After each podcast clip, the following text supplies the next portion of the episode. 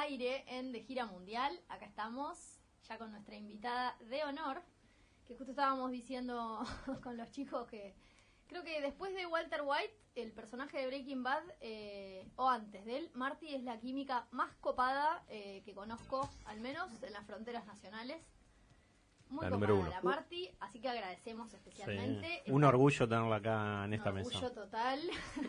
No te dediques a las anfetaminas porque Walter White no terminó muy bien, pero bueno. No me spoilé la serie, no.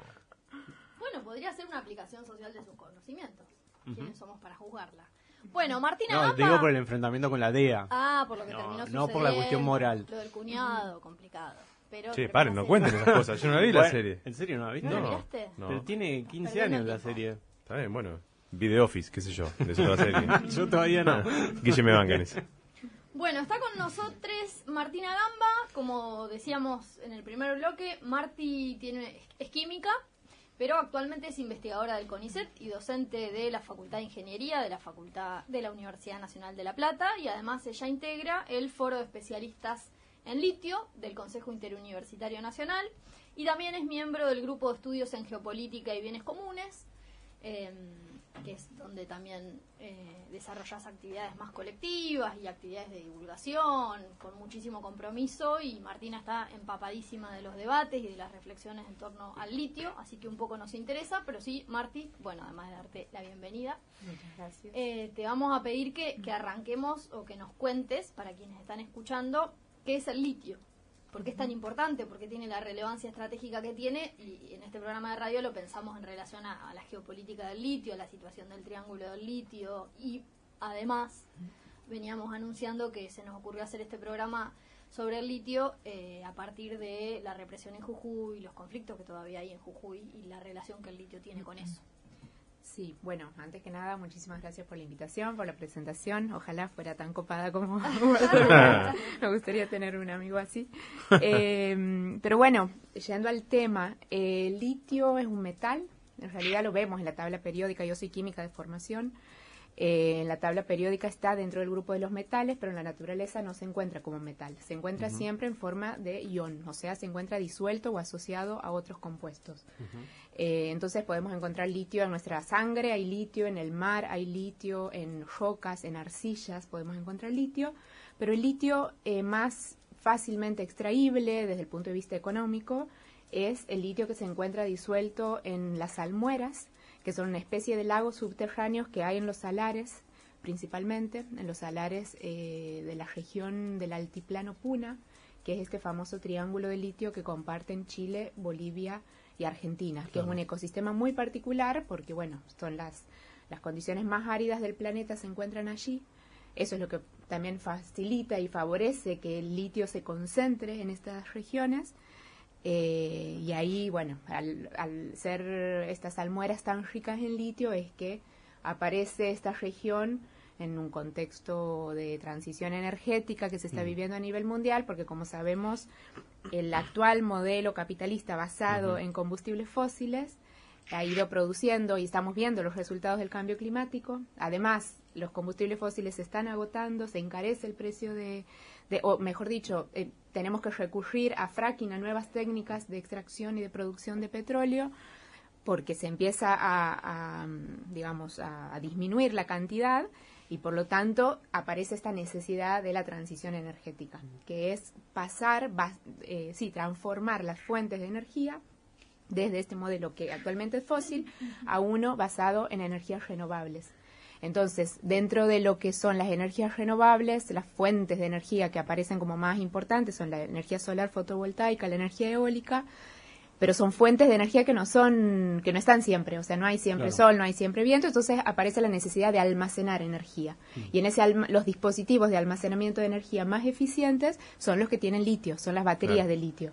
Pero además de eso, y esto es sobre todo lo más importante, es que dentro de este nuevo paradigma energético, que se basa muchísimo en la electricidad como fuente de energía o como fuente secundaria de energía, tenemos que reemplazar o tienen que reemplazar eh, la- los transportes que hoy también andan están traccionados a fuen- por fuentes fósiles en otros en una nueva flota traccionada a eh, energía eléctrica. Entonces ahí también, de hecho, el principal destino del litio de nuestros salares es en la industria, hacia la industria automotriz, Para el transporte. para el transporte.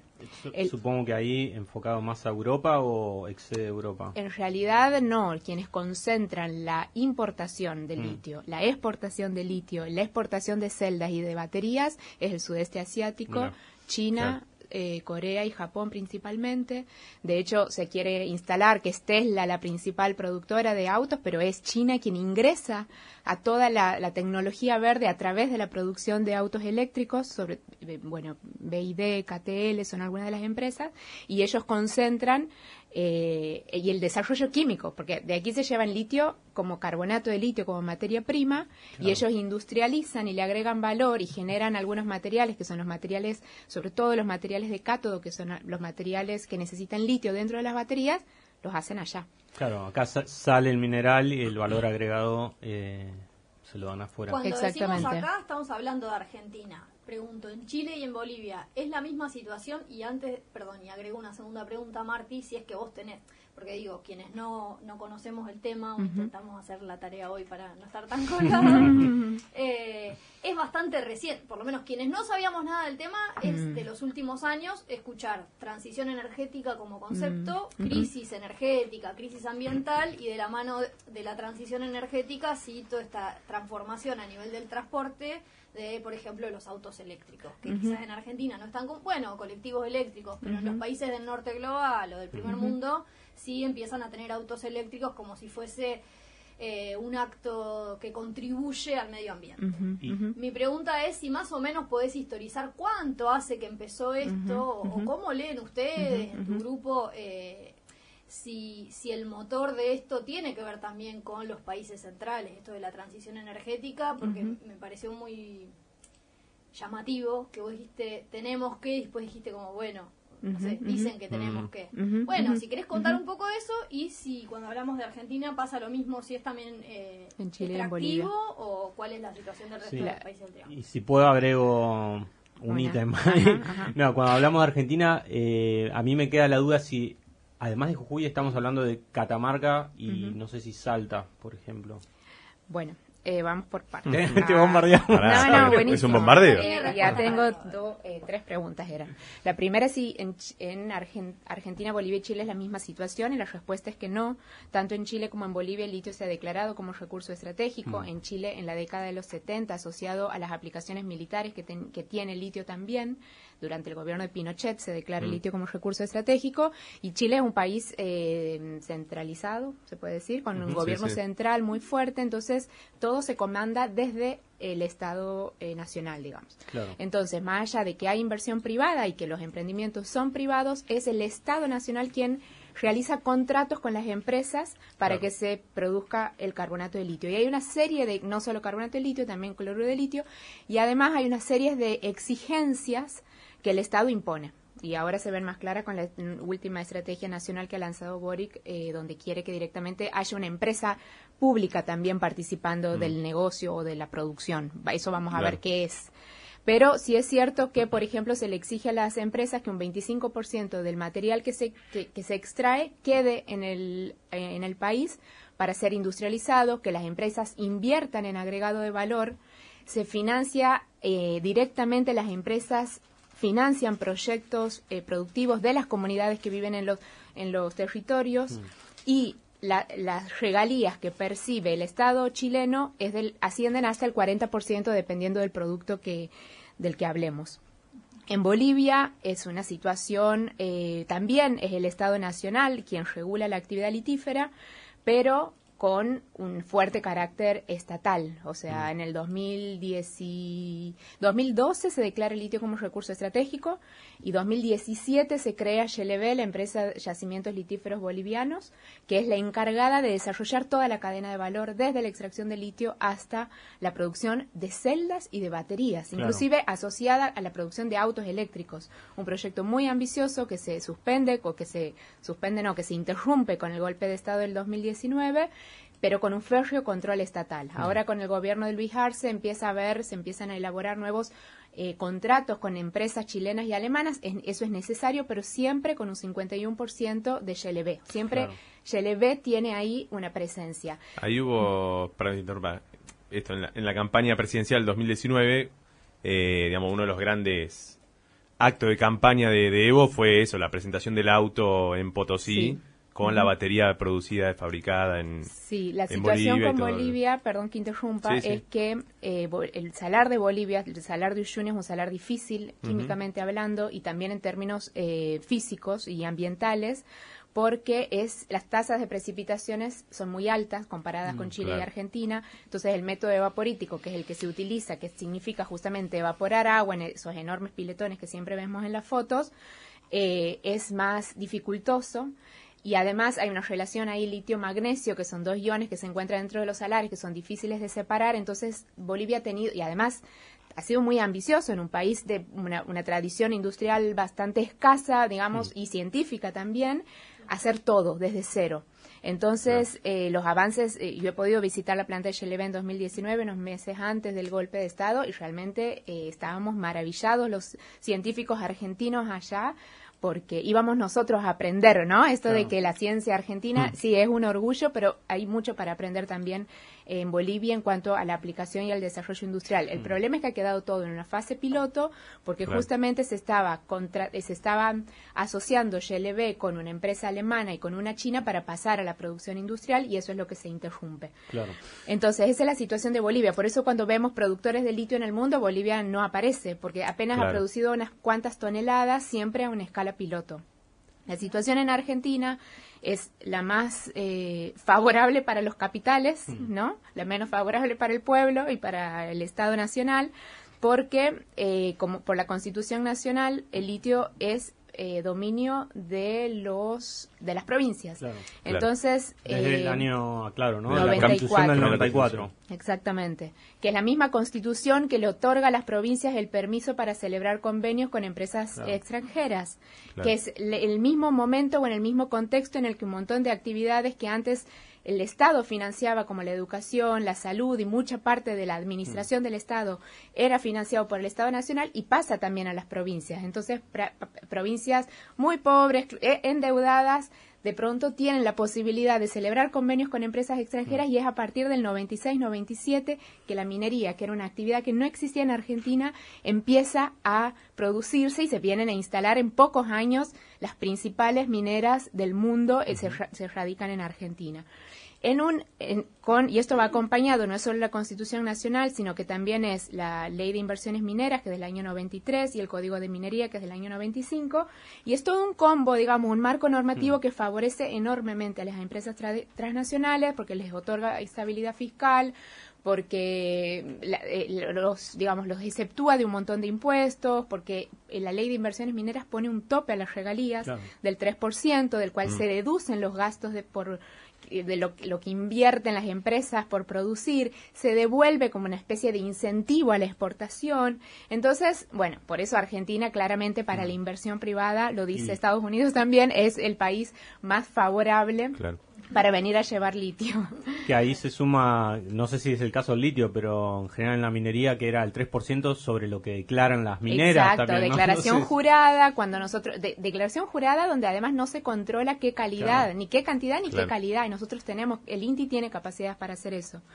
Entonces, la pregunta tenía que ver con qué, la- qué era lo que está pasando. Bueno, claramente aquí es donde está el contexto más favorable para que sea una mera exportación de materia prima. Claro. Donde que- no hay ninguna exigencia de que las empresas se vinculen con el Sistema Nacional de Ciencia y Tecnología.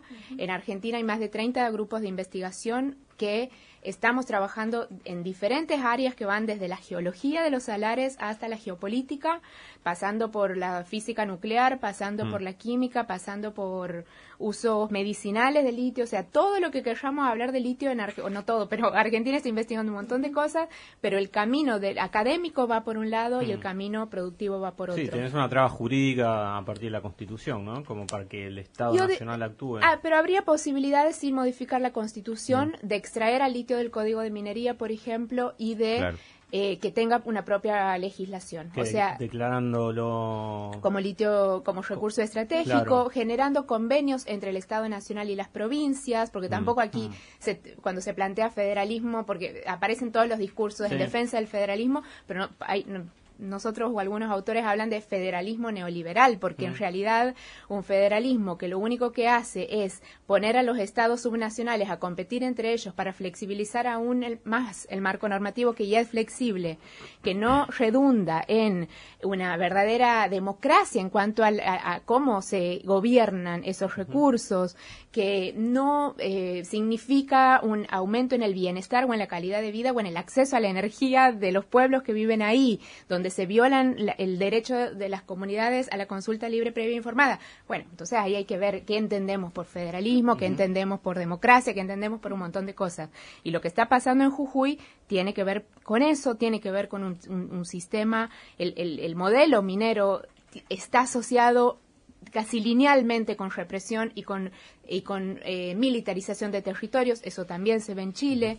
Eh, y lo que vemos, con, y ahí voy un poco más hacia lo geopolítico o hacia la segunda pregunta, que era qué pasa con esta transición energética, la diferencia entre el modelo actual capitalista basado en energías fósiles y el modelo que se basa en energía eléctrica es la demanda de minerales. Y lo y vemos cómo cada país empieza, cada país del norte global empieza a tejer, a generar sus propias estrategias para garantizarse el acceso al recurso. Entonces, no- el problema no es, eh, o sea, el problema es garantizarse el acceso porque se estima que la demanda va a ser más grande que la oferta. Entonces, ellos hay que garantizarse acceder. No porque no es una cuestión de plata, no es que sea algo caro, no, es necesario tener acceso a los, a los recursos litíferos y a otros minerales críticos como las tierras raras.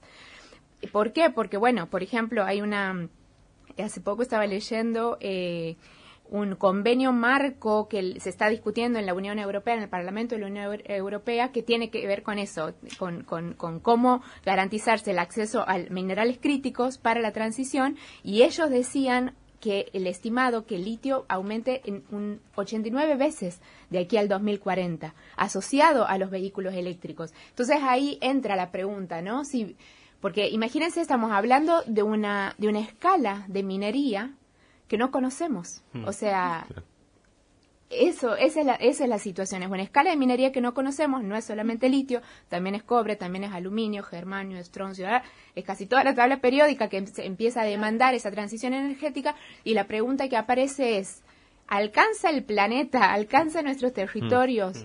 que son además cuando vemos el mapa de cómo se distribuyen estas materias primas, generalmente están en el sur del mundo, está en África, está en, en Sudamérica, eh, son tasas de extracción de minerales tan pero tan altas que vienen asociadas con conflictividad social, con conflictividad ambiental, eh, para y ahí viene para una transición energética que la promueven los países del norte global y que está asociada a, rem- o sea, lo que buscan es reemplazo. de un reemplazar transporte por otro. De exactamente una energía por otra, ¿está bien dicho? Sí, de una energía por otra, de una, de un tra- y entonces pare- por eso lo que vos decías de, bueno, compro un auto eléctrico y me siento que soy re verde. compost, Claro. Y, estoy haci- y en realidad eh, necesitas ese auto, eh, estás reemplazando el auto que tenía. O sea, aspiramos a que cada uno tenga un auto eléctrico y no vamos a pensar en modificar el transporte público para que sea más eficiente y para que necesitemos menos autos en, la ca- en las calles, por ejemplo. Para que te tomes el mate, Martín. Sí, bien, porque... Es algo que reflexionábamos en, eh, con Marty cuando la invitaba al programa unos días antes. eh, me acuerdo que charlábamos como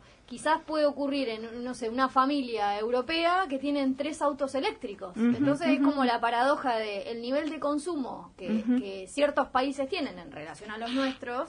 Que eso es algo que, que Lula, que lo tra- charlábamos acá hace tres semanas, cuando Lula se le plantó a la, a la representante de la Comisión Europea. O sea, tenemos que estar nosotros bancando el nivel de consumo de los países del norte global. Sí.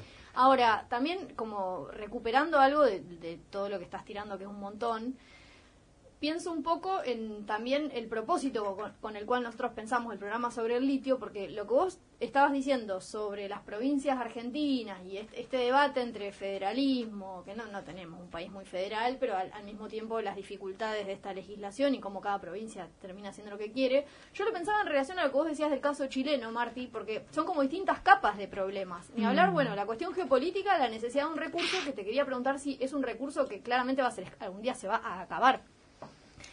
Para, al mismo tiempo, perdón, eso como parte, no sé si hay una respuesta ya unificada, pero me imagino que eso nos va a traer problemas como si pensamos el agua.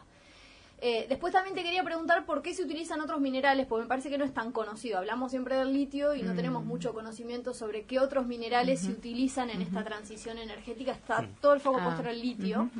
Eh, y, y, al momento de reponer esas complejidades, pienso, la cuestión geopolítica, ni hablar. Yo leí algo en relación a que eran los países de la OTAN los que estaban también como acelerando esto de la transición energética y no entendía tanto y también te quería preguntar si hay algo vinculado a lo militar.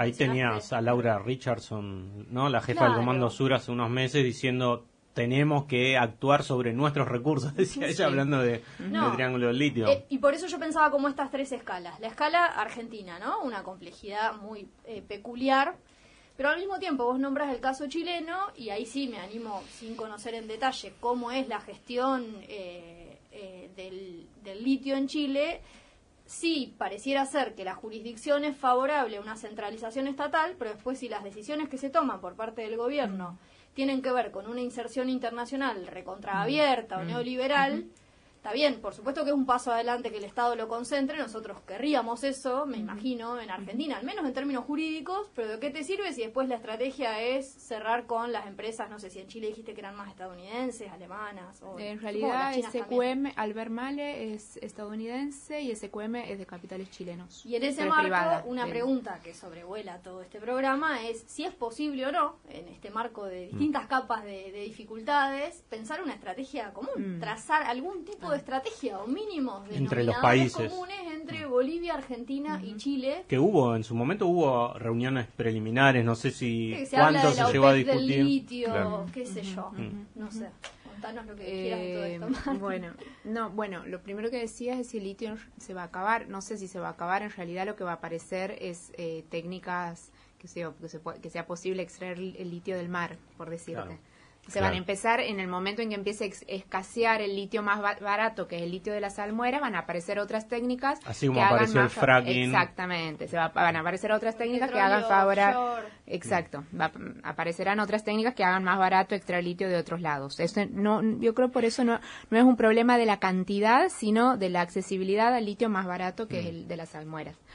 Después, por supuesto que hay un debate muy grande y ahí yo creo que no hay una única respuesta. Me parece que ahí es necesario, nosotros hablamos todo el tiempo de la necesidad de, crear una Comisión Nacional de Litio en Argentina para discutir qué queremos hacer con este litio, ¿no? Porque por supuesto que ahí entra la pregunta, bueno, es lo mismo tener una empresa nacional o tener o que se, si, si el litio igual se lo llevan o esto en Chile, bueno, sí, pero todo está privatizado. Eh, ahí creo que la pregunta es eso, ¿qué queremos hacer con nuestros recursos naturales? ¿Cómo nos queremos insertar a nivel global? Claramente, esa pregunta está siempre. Eh, si vamos a hacer esto, vamos a seguir replicando nuestra posición de abastecer, materia prima, una transición que se dicta desde el norte, que nosotros no la sentimos como necesaria, o que, o que sí, porque estamos... Eh, ah, me he olvidado, perdón, vos me habéis preguntado cuándo empieza todo esto. Empieza el auge, las baterías de litio se comienzan en, en el 90, se ingresan en el mercado la actual batería de litio, pero el auge aparece a partir del 2010 es cuando China ingresa más fuertemente en la industria y ahí se dispara todo, tanto el comercio del carbonato de litio, el comercio de celdas de baterías y la producción científica asociada al litio también. Es como que se ve un despegue y ahí es cuando también se ve las, eh, la aparición y un aumento acelerado con el macrismo se profundiza de proyectos mineros en nuestro país. Pero en la agenda pública, ¿no? Menos tiempo todavía, ¿no? Por lo en realidad, en el 2012 ya hubo muchos proyectos mm. de ley para declarar el litio como recurso estratégico en el Congreso, porque no sé si se acuerdan, pero Cristina estuvo en una planta de Toyota, si no me acuerdo, que dijo cómo es que Toyota fabrica autos eléctricos y nosotros tenemos el litio y no lo estamos industrializando. o sea, desde el gobierno, desde el Ejecutivo Nacional, también es a partir del 2012, 2010, 2012 que el litio aparece en la agenda pública. En el 2012 mm. aparece como tema estratégico de CONICET y los recursos humanos abocados al litio en nuestro país eh, también empiezan a incrementarse, pero abruptamente a partir de ese año. Eh, entonces yo creo que la pregunta con los recursos minerales siempre tiene, y con el, sobre los recursos minerales, es una pregunta sobre la energía, sobre la democratización de la energía todas esas preguntas nos invita a hacernos el litio, porque es una cosa es tener, estar extrayendo 40.000 toneladas anuales de litio, esto como materia prima, ¿no? que no sabemos la calidad, no sabemos la cantidad. Los métodos que utilizan son los métodos que las empresas deciden. Las, las exigencias en términos ambientales son bajísimas. Mm. Eh, se hace con, sin respetar procesos de consulta libre, previa informada de las comunidades. Eh, ¿Queremos eso o queremos quizás alguna minería con una escala menor donde podamos extraer litio, se lo pueda industrializar? Aquí hay conocimientos para hacerlo y TEC tiene una planta de celdas y de materiales catódicos para desarrollar baterías en nuestro país. Eh, hay conocimiento científico que en este momento queda en papers y que es muy mm. difícil llevarlo a una, una, faena productiva. Entonces, eso, ¿y para qué sería eso? ¿Sería para vender baterías? No, que quizás sería para generar algún contexto latinoamericano y reemplazar nuestras fotos de, de autobuses por autobuses eléctricos, por ejemplo. Y sería deseable, por supuesto, que Bolivia, Chile y Argentina tuvieran una estrategia común. Lo que pasa es que son marcos jurídicos completamente mm. diferentes, con una estrategia... Eh, férreamente estatal en Bolivia, con Chile con esto que les contaba, que es un poco más intermedio, y Argentina que no puede generar una estrategia nacional. Hmm. Entonces, eh, imagínense, eh, es, muy difícil, yo creo que es muy difícil en este momento pensar, por más que sea deseable, eh, y, que, que, de hecho a nivel académico ocurre, porque estamos hmm, todo el tiempo colaborando, pero son esas en las escalas en las que en este momento estamos interactuando. No, pienso... Ay, perdón, ah, no, no, iba a decir pensaba en esto, ¿no? Jurídicamente en nuestro país somos víctimas, ¿no? De, del neoliberalismo, eh, de todas esas normativas jurídicas, bueno, que justamente nos limita tanto hoy. Eh, y iba a decir algo más que se me fue. yo, tengo una duda igual ahí. Eh, ¿El caso del gas y el petróleo no es lo mismo también? ¿No son recursos provinciales? Legalmente, digo, por el cambio en la Constitución. Bueno, pues ahí hay una y pero una política. se nacionalizó bueno, pues estatizó un 51%. Está bien, es mayoría accionaria del Estado, sí. Bueno, por eso ahí hay un ejemplo en el cual, obviamente. eso de IPF litio no sé qué onda. Existe, entiendo que se ha metido a explorar en Catamarca algún yacimiento, pero en una posición muy rezagada y, y además desde la exploración hasta realmente estar explotando. Son años, claro. ¿no? La construcción de las piletas son de 7 a 10 años la construcción de las piletas. Y ahora, de hecho, Bolivia, en esta nueva en gestión con Luis Arce se asocia con China para estudiar técnicas de extracción directa de litio, que no sería construir piletas, sino que son otras técnicas que todavía no se han probado a nivel mundial. Esa es la pregunta, pero justamente porque ya no le da el tiempo a Bolivia de hoy ponerse a construir piletas para estar extrayendo de aquí a 10 años. No, lo otro, perdón, te interrumpo. No, no porque me acordé, porque decía, eh, estamos limitados por toda esta eh, normativa en Argentina y estamos discutiendo todo lo que debería pasar, pero después tenés eh, a, la, a las privados y a las provincias ya actuando, entonces no sé, es medio desesperante la situación porque necesitas por eso es una difícil, yo iba a decir eso, que una decisión fuerte desde el ejecutivo es nacional. urgente porque está completamente instalado a nivel global de la necesidad del litio. Y esto que por ahí, por lo menos en mi perspectiva era más un debate a futuro, hoy una vez que dice, "No, te estás discutiendo presente", Exactamente, y de hecho hay un dato que no es menor que por más que sean dos proyectos los que están en este momento extrayendo litio en Argentina y uno que está en avanzada construcción, o sea, serían los tres tres proyectos que en Argentina, hay más de 40 que están en diferentes etapas de exploración, de, prospección, las que son las de factibilidad, prefactibilidad, que son todas las distintas etapas que lleva un proyecto minero. Entonces mm. son 40. Lo que, se, lo que se estima es que si de estos 40 10 entran en producción en los próximos 5 o 10 años, la producción de litio va a aumentar exponencialmente en nuestro país con las consecuencias ambientales que eso va a generar y en el medio nosotros seguimos eh, regalando un recurso y desaprovechando muchísimos otros recursos. Ahí lo ideal, va, pienso en el aire, ¿no? Sería IPF metiéndose en algo que ya esté construido, ¿no? Porque si estás diciendo que hmm. de cero es algo a 10, a 20 años, me parece como muchísimo. ahí te meto como latinoamericanista en una estrategia regional. Sí, sin duda. Eh. Es más, ni siquiera, no sé si tendría que depender, acá estoy hablando por hablar pero no sé si tendría que depender solo de los países que forman parte del Triángulo del Litio. Si es un recurso mm. estratégico, si nosotros mm. tuviésemos una identidad o una estructura institucional regional que pensara los distintos recursos naturales, que encima están todos acá, es como el- la batalla, ya lo dijo Juan Domingo Perón, la batalla que se viene en el siglo XXI, vienen a por los recursos.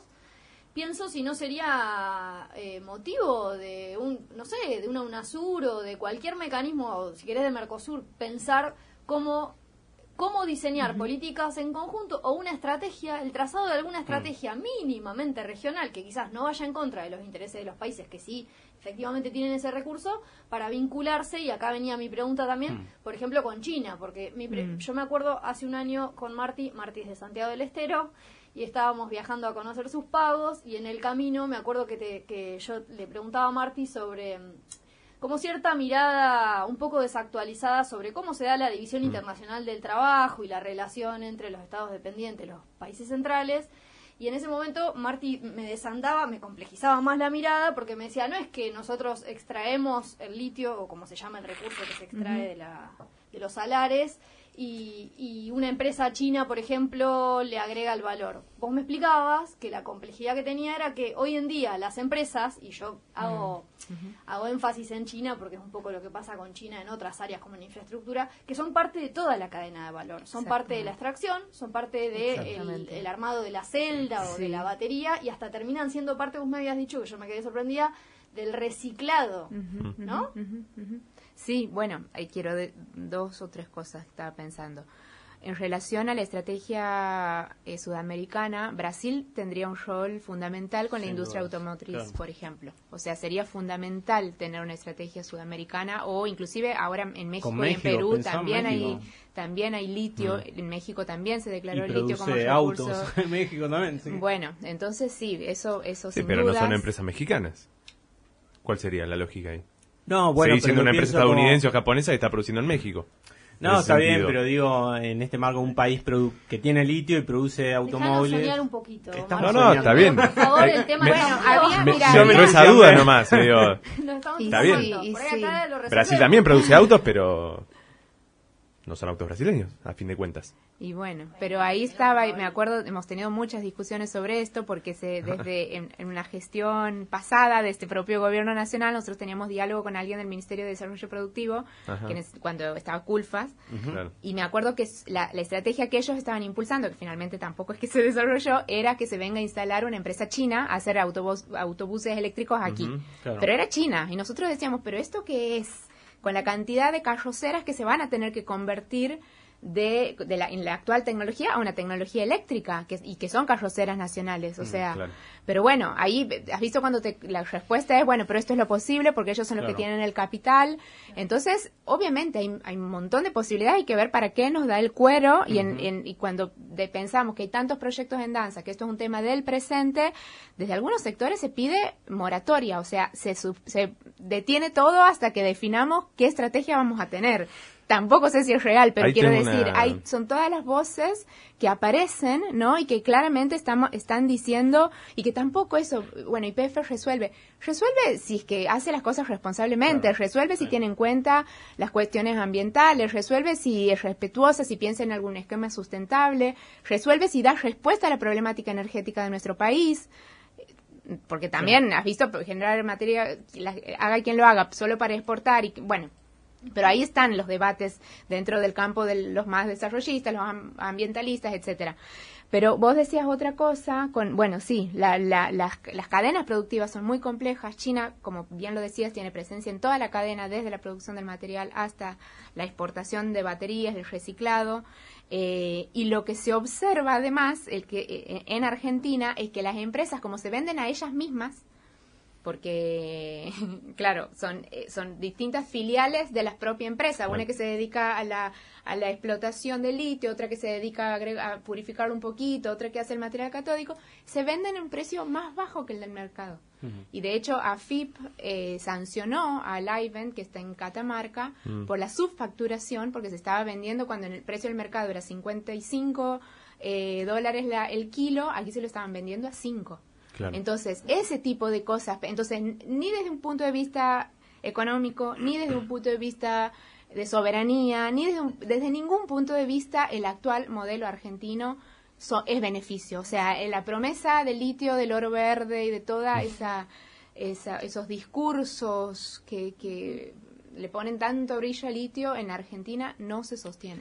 Nos Eh, está visitando Martina Gamba para quien se enganche tarde y escuche toda esta, toda esta charla. Este, bueno, estamos hablando sobre el litio, obviamente recurso del cual mucho se está hablando actualmente y mucho se va a seguir hablando. Tenía una duda con respecto a, a todo esto. Eh, en realidad es una duda más de desconocimiento que de otra cosa. Hace poco tiempo, no recuerdo exactamente cuándo, pero hace uno o dos años atrás, salió al mercado un auto producido en San Luis que es el Tito. eh, que de hecho he visto dos deambular por la ciudad de La Plata. De, de- son, o sea, estéticamente es igual al, al Smart, ¿no? Es el, el, el auto pequeñito, digamos. Eh, no sé eso, si tenés idea de cómo es ese sistema, si ahí sí hay un prototipo de ideal de, bueno, esto puede ser una suerte de fabricación nacional de un auto. agregar el colectivito eléctrico de la UNLP, ¿no? ¿No sería algo parecido? Flor de No sé colectivo, si es grande. eh, Nunca lo vi. Lo he visto. Es Yo de la nunca línea lo vi. oeste. No, no lo Ah, vi en ¿ese vivo. tamaño? Lo- pa- pa- para No, que no. Yo viera más chiquitito. Pero vos decís el que es de sin techo, de sin Sí, de- hay uno eléctrico que lo he visto. Claro, que es un- no, uno eléctrico que anda por 122. Chiquitito. Sí. Hace semanas eh, la línea oeste largó junto a la Pre- universidad presentó un, mi- un- sí, un pe- colectivo adoptado. pero no sé si ya está no sé si está funcionando, Está presentado. claro. Claro. Pero no sé quién lo hizo tampoco. cosas. En la, en la Facultad de Ingeniería, sí, en la, en la Facultad de Ingeniería hay, son quienes eh, están haciendo, llevando adelante estos prototipos, que son los, los colectivos, por lo menos el colectivito que, que levanta estudiantes ahí por la zona Claro. del bosque. eh, son más bien prototipos, es una, pero bueno, es súper valioso, por supuesto, porque esa sí es tecnología nacional. Mm. Eh, en el caso de Tito, yo no tengo claro qué capitales son. Claro. Eh, segu- se- por, Va a buscar. por- por cierto, sí, seguramente esos son capitales privados, pero de nuevo, ahí está la pregunta, ¿no? Lo privado, lo público, nos podemos preguntar sobre eso. ¿Qué significa un colectivo que sea nacional? ¿Qué, eh, qué, qué porcentaje de ese colectivo va a ser nacional? Porque indudablemente hay que importar un montón de cosas. Eh, pero bueno, a mí la, la pregunta que más me, me, no sé, me parece que es interesante es esa, ¿no? De cómo pensar la transición energética que vamos a necesitar en algún momento hacernos Mm. cargo de ese de esa decisión o de esa de ese debate eh, no porque seamos responsables, porque claramente son los países del norte los responsables de lo que está pasando a nivel climático, pero nos va a llegar, Nos digamos, involucra, nos involucra. Queramos o no. Exactamente. Entonces, eh, creo que esa es la invitación, a pensar si esta transición energética va a ser eh, una posibilidad de democratizar el- la generación de la energía, el acceso a la energía, qué rol van a tener ahí los, los recursos propios, porque Sí. extraen, por un lado extraemos y exportamos carbonato de litio y por otro lado vamos a importar las baterías, porque en algún momento vamos a necesitar baterías. Y hoy insinuaste algo que, que es un poco lo que explica lo que está pasando, en parte, ¿no? Lo que está pasando en Jujuy es Mm. cómo, cómo congeniar los intereses de las comunidades que están en el territorio con, bueno, el interés que puede tener una empresa minera de China, australiana o estadounidense, ¿no? Que también ahí hay algo, hay algo que definir, que terminar de solucionar. Sí, o porque que lo que empezar estamos viendo, o que empezar, pero digo, lo- Sí. es- O algo ante lo cual resistir, porque no, sé qué margen va a haber. Claro, pero no hay margen para, no se puede vivir como se está viviendo en Jujuy ahora, ¿no? No, Con la no. gente en la calle, represión, es imposible un modelo. Pero también eh, como que Mar- en lo que es vos a Marty es como un modus operandi, como la instalación de este modelo Es que que, muy- necesita litio viene Es- de la mano de un régimen de seguridad. Es lo que está pasando en Chubut, los compañeros de Claro. Chubut que también vienen manifestándose en contra y resistiendo la minería, eh, nos cuentan lo mismo, las represiones son del mismo carácter, las persecuciones a quienes se manifiestan, la, la, sí, la militarización de los territorios, eh, entonces no es un caso aislado lo que pasa en Jujuy. Eh, y eso sí, eso es preocupante. Y vos decías algo en relación a... eh, No, esto, lo del territorio, cómo congeniar el interés, porque ahí Sí, bueno, donde, en relación a eso, nosotros eh, desde el foro, y de, sí, desde el foro que fundamentalmente, de- después te voy a pedir que expliques, porque en el entusiasmo no te, no te preguntamos qué es el foro del litio. Ah, bueno, el foro es un espacio que se formó en el 2020 y donde también eh, llegamos, digamos, eh, más de 30 grupos de investigación del país, de esto que yo les decía, de, de todas las áreas, de las ciencias sociales, de las ciencias exactas, de las ingenierías, para discutir qué es, qué queremos que sea y cómo aportamos nuestros conocimientos a un plan estratégico nacional. Eh, hemos llevado adelante diferentes actividades. Hace poco hubo el primer encuentro nacional sobre litio, donde además lo interesante es que no, ya es interesante un diálogo interdisciplinario que no es, no se observa en tantos campos de la ciencia.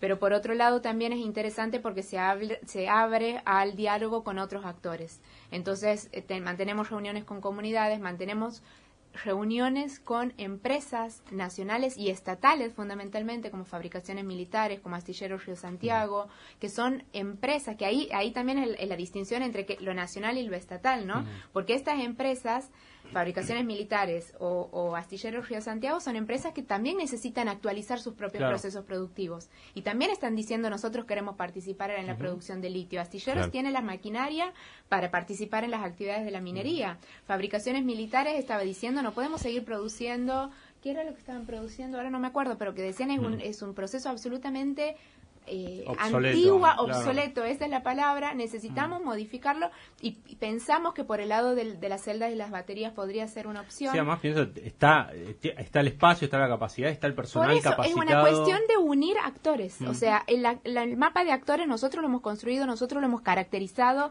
sabemos perfectamente todas las, esto, empresas como la que hace Tito, Pro Battery. Coradir se llama, ir a buscar. Bueno, eso, empresas que son pymes, que son privadas, pero que son pymes, empresas que, las carroceras, las empresas estatales que no son tan pymes, pero que son mm. estatales. O sea, es un mapa que está perfectamente identificado, que es cuestión de unir cuáles son los intereses y ahí también entran las comunidades como, como un actor que necesariamente tiene que participar del debate, mm. porque es en sus tierras, que son milenariamente sus tierras, no desde ayer, sino hace milenios, y la Constitución Nacional reconoce el derecho de las comunidades, y no solo la Constitución Nacional, el convenio eh, de la OIT, que mm. tiene el mismo rango que la Constitución Nacional, que son acuerdos internacionales que nuestro país suscribe.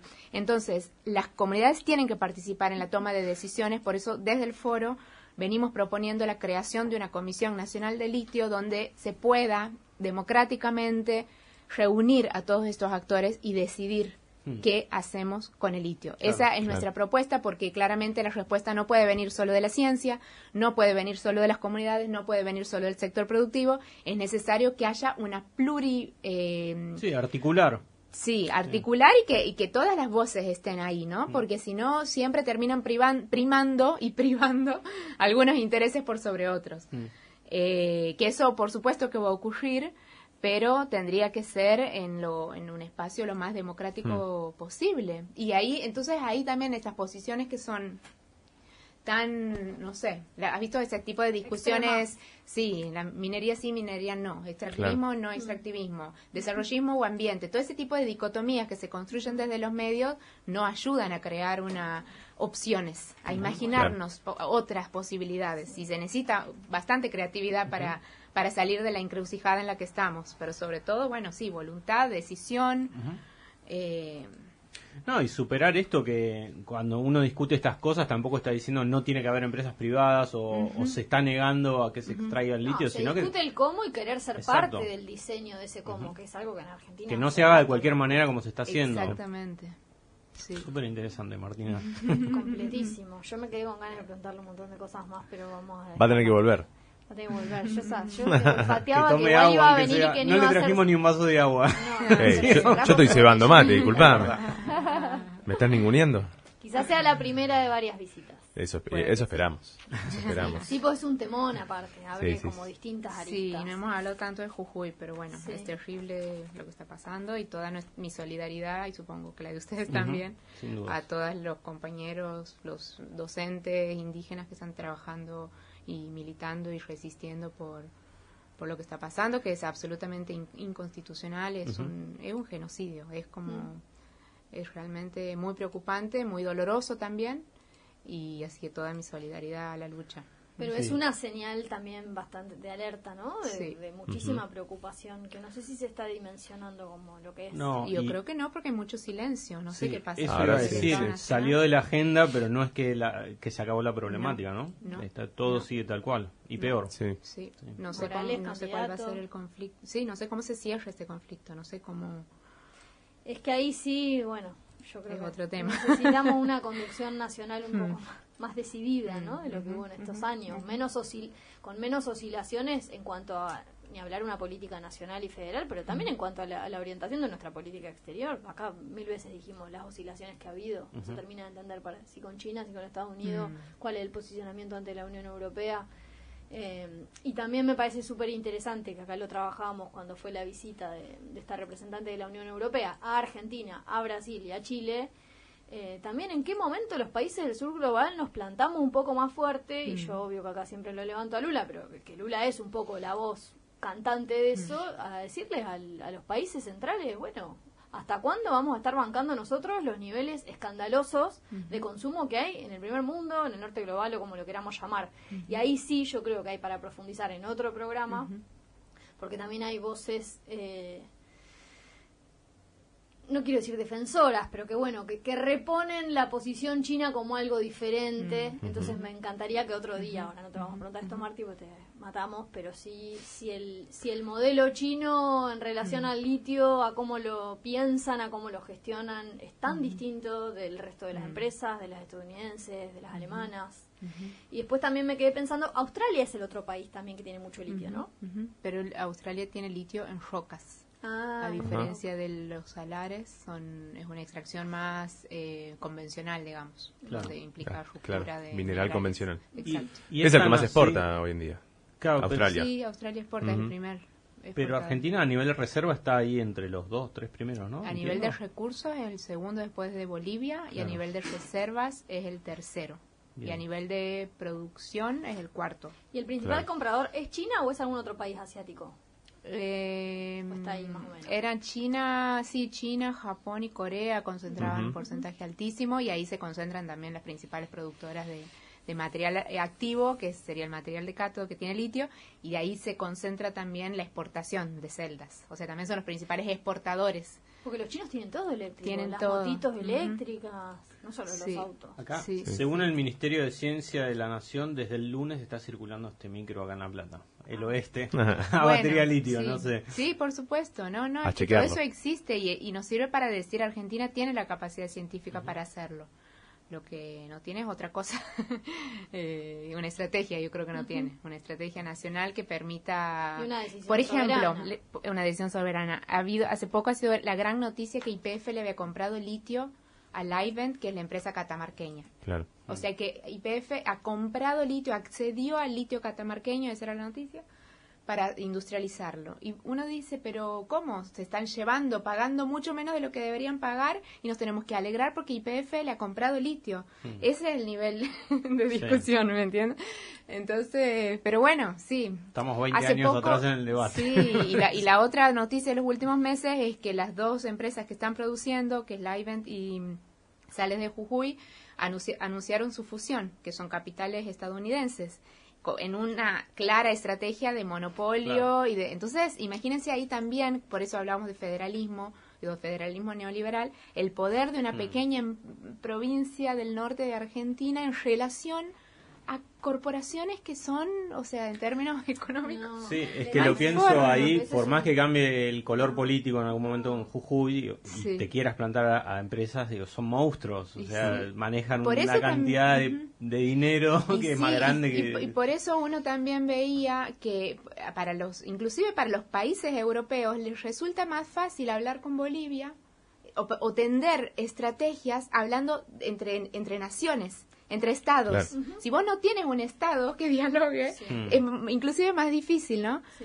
Eh, Siempre la fragmentación, fragmentarnos a nosotros es mucho mejor que trazar una estrategia común. Lo vivimos diciendo en relación a China. mm, Exacto. Eh, y también, bueno, un debate casi que filosófico, que eh, es- si queda chica o no la escala de poder que tiene un Estado-nación y no cualquier También. Estado, nuestros Estados, frente a las corporaciones transnacionales que nos pasan el trapo. Y bueno, de ahí el, el otro debate, ¿no? De la importancia ¿A qué de la integración frente? regional. Sí, Sí, ¿qué armas, sí, ¿qué armas tenés? Armas en, en- en un sentido de... ¿Qué medios, qué herramientas tenés para negociar con.